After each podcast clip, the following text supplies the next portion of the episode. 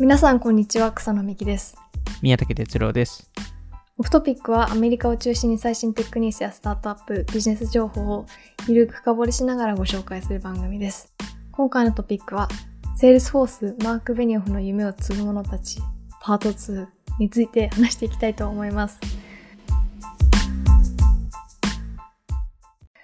はいということで、はい。前回はセールスフォースの組織図の話からそうですね。注目の方まで話してましたけど、ブレット・テイラーさんの話ですよね。いやー、すごい方ですね。まあ、すごい方ですね。もともと Google マップス作った人で、その後、うんフェイ Facebook に買収されたフレンドフィードっていう会社を作って、うんで、その後、また起業してクイップを作って、それが Salesforce に買収されて、で、まあ、Salesforce 社内でもいろいろ課題がありながらも、えー CPO となねなり、CEO となり、で、今はかなりの、あの、ほ、あの、いろんな、あの、他の経営メンバーも、あの、担当するようなえー人になっているので、まあ、かなりその注目されている人ではありますよね。マークさんの夢を継ぐ方の一人なのではみたいな話で、はい。その方のスラック買収、はい。買収の巻ということで。買収の巻。ではいはい。ということで、えっと、君の声を届けようアンカー。私たちの番組は、ポッドキャストの制作から配信まで、アンカーというアプリで配信しています。はい。ということで、スラック買収は本当にうん。すごいですよね。もうスラックも上場してましたもんね。そうですよね。そうですよね。ちょうど上場して1年ぐらい経ったんですかね。いやー。うん。で、まあ、すごい衝撃でしたよね。まあ、セールスフォースがはい2020年の、えー11月でしたっけ ?12 月でしたっけ？に、えー27.7 billion ですよね。で、買収したっていう話で。それを仕掛けてたのがブ、ブレットさんっていう。そうなんですよね。あの、今までのやっぱりセールスフォースのあの買収っていうのは、そのまあミュールソフトとか、そのタブローとかもそうなんですけど、それは全部マーク・ベニオフさんが仕切ってたんですよね。んで、ただ今回のスラックの買収は、えー実はマークさんではなくて、えーブレットさんが、えーまあ、あの、考えたアイディアでもありますし、えーうん実際エクセキューションまでしたのも彼ですと。大仕事だ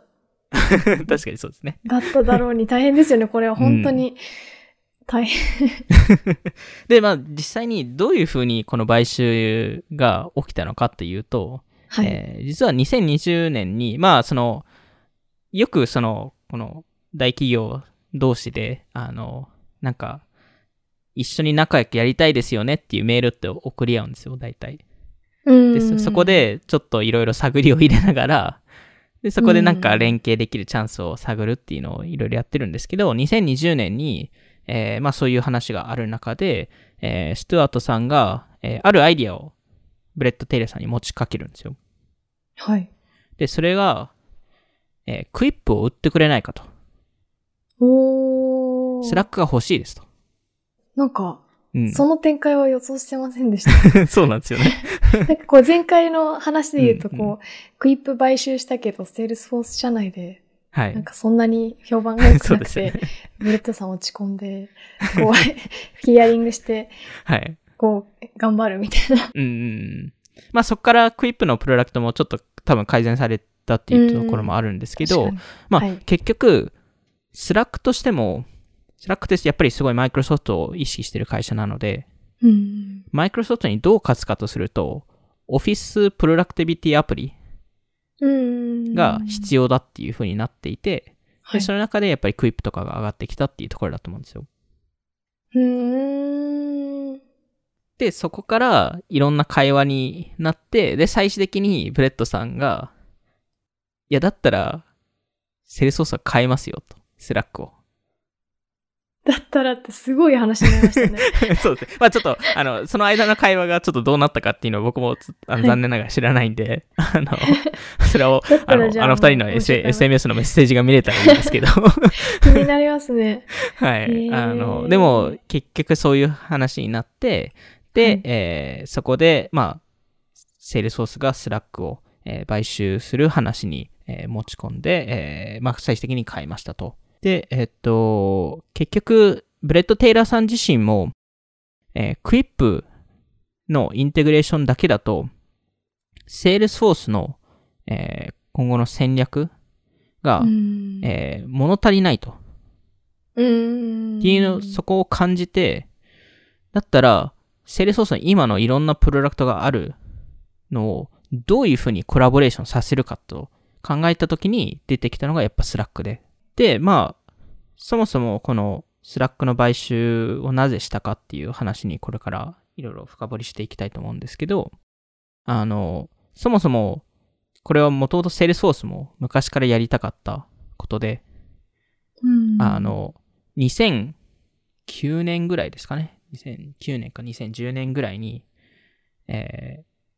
まあ自社のアプリを作るんですよね。うん。あの、 Chatter っていう、あの、社内の、えーメッセージングサービスを作るんですけど、で、未だに確かにちょこっと残ってたりするんですけど、多分い今は多分もうスレックスラックにリプレイされちゃったんですけど、うん。あの、まあ、そもそもマーク・ベニオフさんってこのメッセージ領域とか、そのソーシャルネットワークがすごい好きで、だからこそリンクトインも買収しようとしましたし、うん。ツイッターも買収しようとした時期があったんですけど、でもそもそもこの Chatter を作ったきっかけって、えー実は Yammer で、うん。えー Yammer が最初出てきた時に、あるスタートアップコンペに出たんですよ。はいそ。れこそデイビッド・サックさんとかが、えー出たんですけど、確かね、えっと、テックランチ40かな、えーみたいなものに出て、そこの審査員がマーク・ベニオさんだったんですよ。豪華ですね。まあ、そうですね。まあ、当時はまだね、あの、200ビリオンの会社じゃなかったんで。へえ。でも、そこでマーク・ベニオさんが出て、はいヤマーのプロダクトを見て、はいこれめっちゃいいと。へえ。これを買いたいと。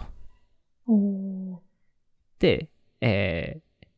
まあ、オファーが、かもこれ公開されてない情報なんですけど、あの、あ、公開され、えっと、あの、ニュースとかには、そもそも最初になってなかったと思うんですけど、えー、250 million のオファーを出したんですけど、なんで知ってるんですか逆に。あ、えっと、デイビッド・サックさんがどっかで言ったんで、あ、そうなんだ。はい。あただ、あの、ニュースとかでは報道されてないっていうだけで。うーん。えー、で、えっと、ただ、セールスフォース社内のエンジニアが、いや、じ、自分たちで作りたいですと。インハウスで作れますと。って言っ、て、最終的にセールスフォースは Chatter を作るんですよ。で、えーその中で、まあ、まあ、それがセールスフォースの状況でしたと。で、スラックの、えー状況を見ると、やっぱりいろいろ進化をしていて、スラックってもともとメールのリプレイスのツールとして、えー最初、あの、ポジショニングをしてて、うーん。まあ、未だにそこがすごい強みだと思うんですけど、あの、最近だと、やっぱり今、あの、我々が新しい HQ だ、本社だみたいな、と言い始めていて、結局スラックってその company culture の中心にあるサービスだっていう話にしていて、で、それ、その中でいろんなサービスと integration しすることによって、よりインフラ化しますと。っていう戦略だったんですけど、で、ここはちょっともう少し詳細は後で説明しますけど、スラックのやっぱ強みって、ちょこちょこ言われてるのが、 inter-company edge って、たまにこの単語出てくるんですけど、はい。その会社間同士でのメッセージが可能になっていて、で、社内でさえ、スラックってめちゃくちゃ使われるじゃないですか。はい。で、それを他の会社でも、との会話でもできるっていうところになると、それこそメールをリプレイするもので、うーん。で、スラックの利用率とかそのエンゲージメントを見ると、Facebook より使われてるんですよ、1日。でそれだけやっぱりすごい使われてるアプリ、好かれてるアプリで、で、もちろんその、あの、ユーザー数を見ると、まあ、最後に、あの、えー言われてた DAU、 daily active user で、えっと、去年だと思うんですけど、えっと、1250万で。で、それって例えば、ズームと比べるとすごい低いんですよ。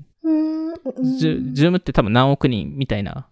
こ。とになってるんで、今は。まあコロナの影響もあって。でも、個人的には、そこを、なんかそういう評価を、その数だけの評価ではないと思っていて、うん。で、それこそ Teams、Microsoft Teams ってあると思うんですけど、はい。スラック的な。そうですね、スラック的なものってある、そういう機能もあるんですけど、実はユースケースって全然違くて、よくその Microsoft Teams のユーザー数がすごい多いんで、スラックが危ないんじゃないかみたいな話で、それこそウォールストリート街でもありますし、まあ日本でも多分あると思うんですけど、はい。実際見ると、なんか、全然違うと思ってて、もちろんユーザー数で見ると、多分、あの、最後に Teams が発表したのって、えーい1億人以上の DAU だったので、うん。それそれですごいと思うんですけど、結構 Teams ってビデオ会議で使われてるケースが多くて、あー、確かに。そうなんですよ。どちらかというと、ズームなに近いんですね。確かに。そうなんですよ。あの、本当に、その、あの、話の通りで、あの、ズームの方が競合になってるんですよ、今。うん。で、まあ一応、これ、すあの、スラックのストゥアートさんの考え方ではあるんですけど、彼がかん、うん彼が言うには、マイクロソフトは、スラックに、スラックを倒すためには、まずズームを倒さないといけないと。だから今、ズームと戦ってるんですよ、と。なるほど。で、明らかに、い Teams のいろんな機能とか見ても、まあ明らかにはい Zoom の方に集中してるんですよね、今。うん。で、まあ逆に Slack は、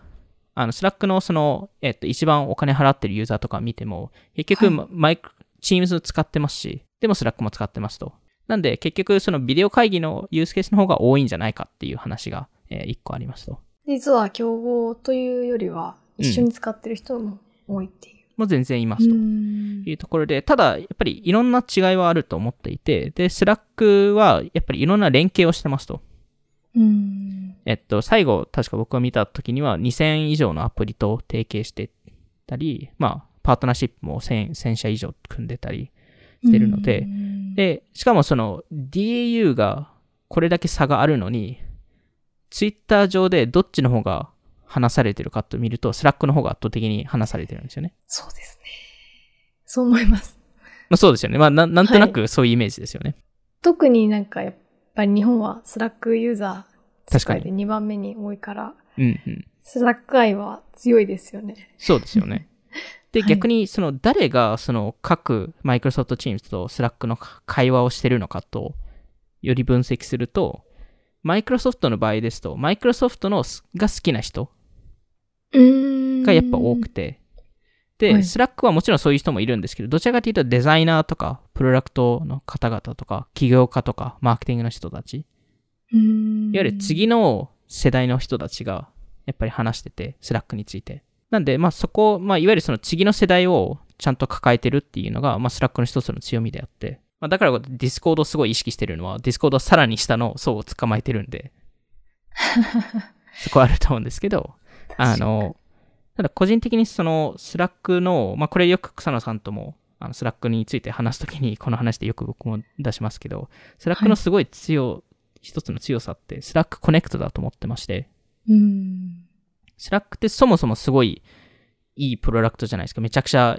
エンゲージメントが高いプロダクトではあるんですけど、それを他の会社間でも使えるっていうのってすごい重要だと思っていて、本当便利ですよね。メール使わなくなりますよね。そうなんですよ。マイクロソフトって唯一これができるのってメールなんですよね。うん。アウトルック。そうなんですよね。で、それが、いわゆるその、マイクロソフトってどちらかというとバーチャルインテグレーションの会社で、うん。一つの会社の中でいろんなプロダクトを、まあ、いわゆるプロダクトスイートを彼ら持ってるので、ワードでしたり、Excel でしたり、Outlook でしたりう、ん Azure でしたり、いろんなものを一社に対して提供しますと。はい。で、Slack が、その vertical integration がなかったものの、横展がすごい上手い会社で、この Slack コネクトによってう、ん結局、一社の中に入ると、リプレイスされにくいものであって、で、この Slack コネクトによって他社と話せるようになると、横展開しやすいんですよね。うわー。すごい、確かに。マイクロソフトができないことを。できない。ないことじゃないですか。うん。そもそも。で、逆にその、僕も、えっと、な、えっと、3年ぐらい前ですかね。その、スラックのカンファレンスに行った時に、あの、その、デベロッパーのコカンファレンスにあの招待されたんですけど、そこに行った時に、スラックコネクトをめちゃくちゃ押してて、へ明らかにこれがすごい重要なサービスなんだっていうのを、あの、言ってて、うん。で、それがやっぱりここの、あの、いわゆる外部間とのネットワーク効果作れる会社ってなくて、それを作れてるのはスラックだと思ってるんですよね。ここ数年で、こう、いろんなスラックグループに入ってるの、結構デフォ、になりつつありますもんね。うん、自分のチームだけじゃなくて、うんうんそのうんうんコミュニティだったり、そのよく接する機会のある取引先とかうんうんうんうんいみたいなのも結構増えましたもんね、本当に。や、すごい増えましたよね。しかもそれがうん会社間同士でのスラックコネクト、あの、じ実際我々も使ってますけど。それによって外部と普通にメールのやり取りじゃなくて、チャット上で話せるっていう感じになったじゃないですか。確かに。でも本当そう考えると結構、うん。そこの領域、マイクロソフトよりうん Google とかの方も結構そうなんですよね。ライバルですね。そうなんですよ。だから本当は Google はスラックを買収するべきだったんですよ。ああ。惜しい。ま惜しいんですけどね。でもなんか、スラック的にはでも、セールスフォースと一緒になって、うんうん。いい、今のところ良さそうだなって感じはしますけど、うん。どうなんだろうそうですよね。まあ、あの、Google うんで、結局、今回その、セールスフォースが、あの、買収したっていうのも、あの、セールスフォースとしても、あの、やっぱりその営業マーケティングコストってやっぱ高いので、セールスフォースって、うんまあいろんな営業マン抱えてて、それはそれですごいいいことだと思うんですけど、スラックによって勝手にセールスフォースのあの一つのプロダクトが広がるっていうネットワーク効果のあるものを手に入れたっていうのは、今後の営業マーケティングコストが下がる可能性があって、確かに。このスラックの軸に、うん、こう、営業していくってことですよね。まさにそうだと思うんですよ。へで、逆に最近のスラックの新しい機能とか考えますと、そのはいビデオメッセージとか、ーうん。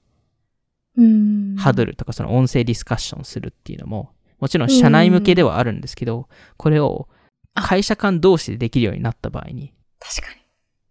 もう完に。全。普通のあの営業電話をリプレイスする機能になるんで、電話番号いらないですもんね。電話がいらない。ですよね。わー。なんで、そういうユースケースも絶対出てきますし、逆にそれをセールスフォースと自動連携しますっていうのを言言えたら、うん CRM と自動連携できるっていうのを言えたら、えーうまくいくと思いますし、逆にスチュワートさんもこの間言ってましたけど、あの、その動画メッセージのやつも全部自動書き起こしやってるんですよ。なんで、そのデータも全部、えー、セールスフォースの中に入ると、わー。セールスフォース帝国の中に。で、まあ、あの、もちろんその、スラック、まあ、高い買い物でもあるので、あの、うんその、まあ、金銭的なリターンっていうところを見ても、まあ、スラックも売り上げ上がってますし、あの、まあ、まだ黒字化してないものの、あの、毎年近づいてますと。うん。なんで、逆にブレイクイーブンぐらい、まあ、いわゆるトントンまで持っていけ、いけたら、セールスフォースからすると、ただの、あの、マーケティングサービス、か、あの、ユーザー獲得サービスになるっていうところで。うーん。なんで、まあ、そこ、そこも一つあるっていうところなんですけど、やっぱりさっきも話したように、その、セールスフォースの全体の事業戦略で、はいこのスラックっていうのがすごい中心、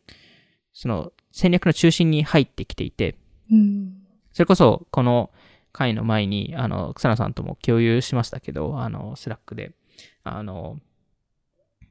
セールスフォースの投資家向けのプレゼンの一枚のスライドを見せたと思うんですけど、はい。そこが、あの、ブレッド・テイラーさんが、あの、その会社全体の戦略、カスタマー360っていう戦略を抱えていて、はい。うん。そこが、えっと、全体的にその、セールスフォースの一つのプロダクトだけではなくて、スイート、まあ、いろんなプロダクトを一緒に売りたいですと。っうん。ていう戦略の中で、あの、なんか、円、円になってて、ちょっと、草野さんどう説明したらいいんですかね、この。こう、円状になってて真ん中に、スラックですっていう、なんか女性が こう、ニコニコしてて、なんかその周りにいろんなさ、なんていうか、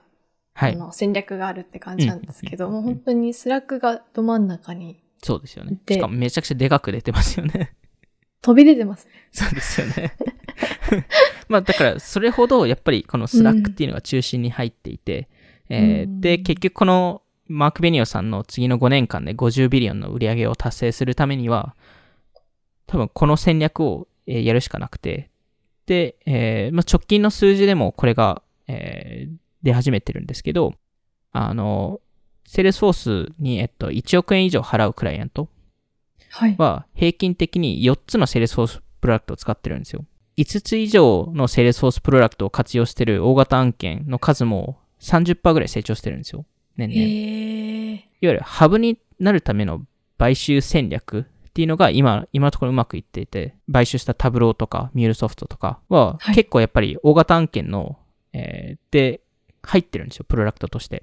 うーん。なんで、やっぱり今今後も Salesforce としても、そこのスイートをよよりいいものにするために、えーいろんな買収をしすると思っていて、なんか個人的には Airtable とか、ノーション。Notion とか、はい。スマートシートとか、ね。多分そういうところを多分絶対狙ってくると思っていて、それこそ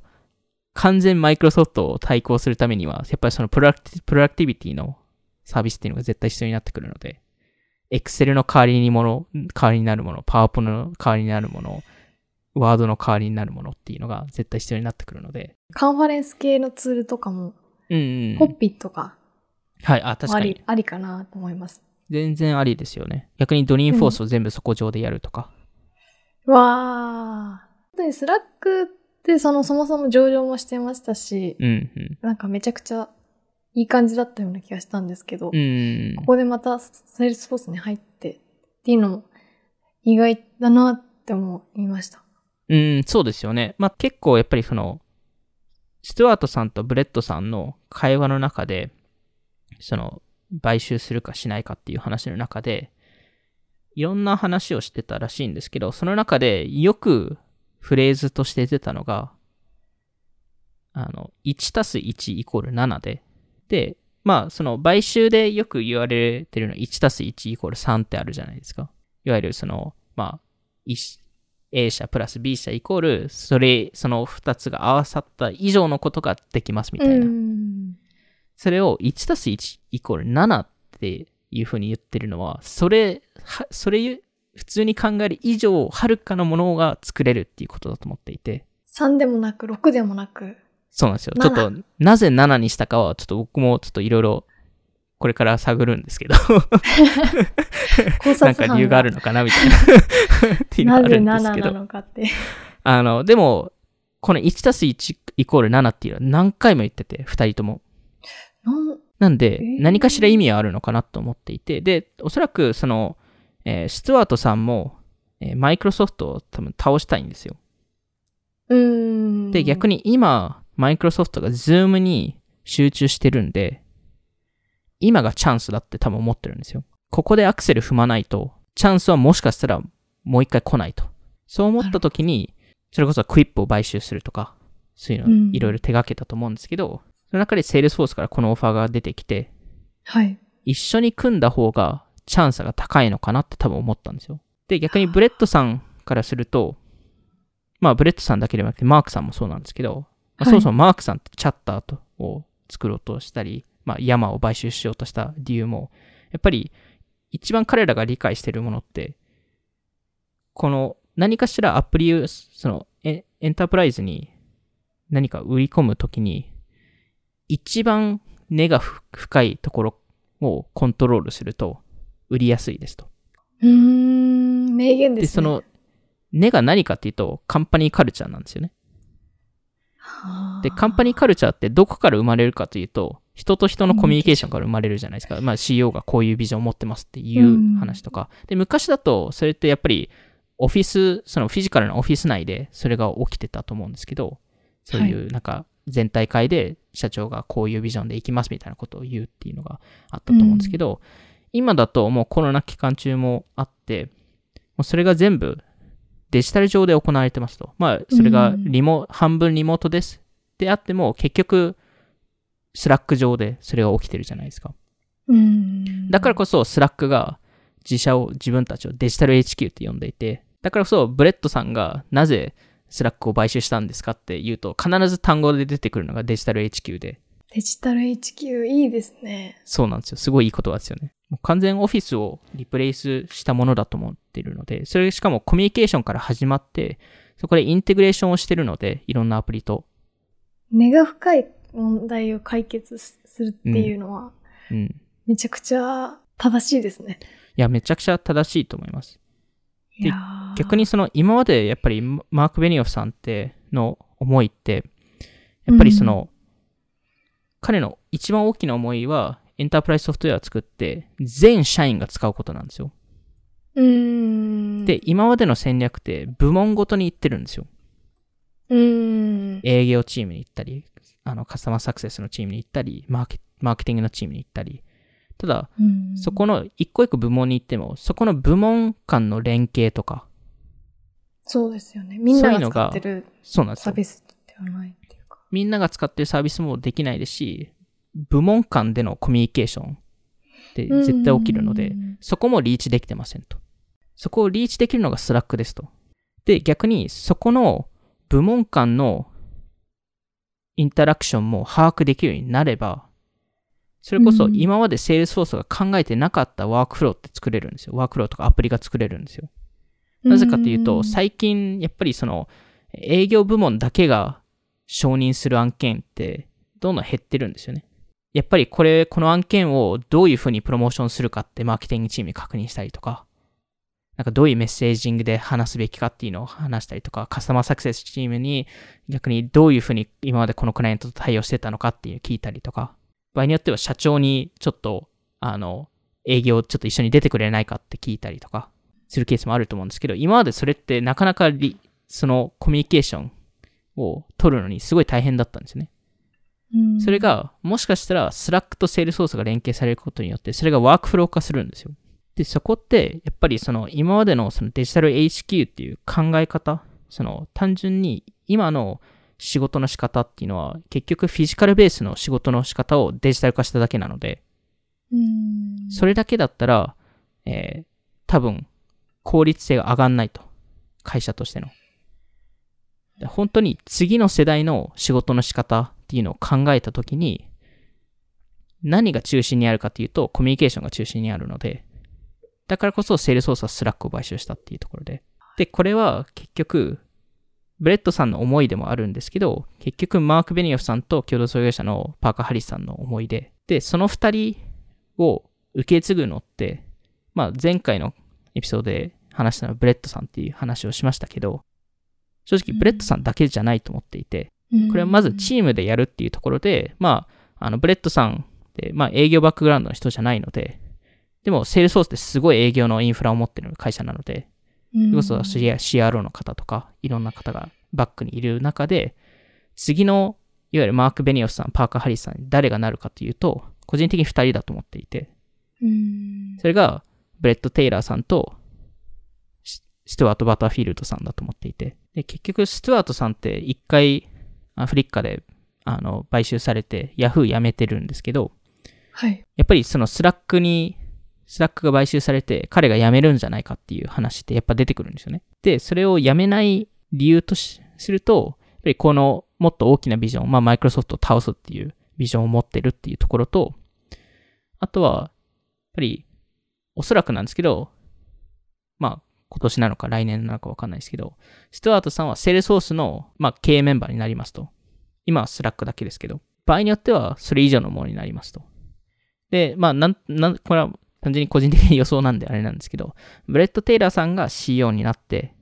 ストゥアートさんが CEO になるんじゃないかなと思ってます。めちゃくちゃありそうですね。うん。で、結局なんかこの二人が最近すごいセールスフォースを代表して、二人とも同時にイベントに出たりとかしてるんですよね。なんで明らかにこの二人を前に、前に出してるっていうのはなぜかと考えると、多分ストゥアートさんのそのプロダクトのビジョンって多分すごいで、多分そこを見ながらブレッドさんのセールスフォースの他のプロダクトをどうそれに連携させるかっていうところを見てるので、なんかセールスフォースって今後すごい面白いのが、セールスフォースっていう会社名のもと、一番前に押し出してるのがもしかしたらスラックかもしれないっていうところで。資料もでも本当にスラック推しでしたもんね。うん、そうなんですよ。なんで、まあ、なんか個人的にこのスラックのがすごい、セールスフォースの中ですごい重要なポジションに立っていると思ってて、もちろんスチュワートさんも同じで、あの、マーク・ベニオフさんとしては、その、社内での部門間でのコミュニケーションと全社員が使えるソフトウェアっていうのを今まで作れてなかったっていうところが、スラックがまず解決していて、なんで、社内のネットワーク効果っていうのが生まれますと。で、同時に Slack Connect によって外部のネットワーク効果が生まれるっていう、いわゆるエンタープライズの SNS がようやく実現されるっていうところで。これがおそらくマーク・ベニオさんの夢で、で、それをマーク・ベニオさん、やっぱ個人だけだと、それが、まあ今までの経歴とかあの、実績を見ても、一部までは作れましたけど、まだ全部は作れなかったので、で、残り、まあ彼があと何年、セールスフォースの社長としてやるかわかんないですけど、まあ少なくてもこれは次の10年以上の勝負になるので、マイクロソフトとの。いやそこをどう戦うかというと、次の世代に任せるっていうところで、もちろん、あの、マークさんも一緒に戦いますけど、となると、それが誰が引く受け継ぐのかっていうと、おそらくブレッドさんとスチュワートさんの2人のリーダーシップの中でやるのかなと思いました。ということで、今回も聞いていただきありがとうございました。オフトピックでは YouTube やニュースレターでも配信していますので、気になった方はオフトピック JP のフォローお願いします。今回の収録は YouTube でも聞くことができます。また、Spotify で10分でわかる最新テックニュース解説、バイツも更新しているので、ぜひチェックしてみてください。それではまた次回お会いしましょう。さようなら。さよなら。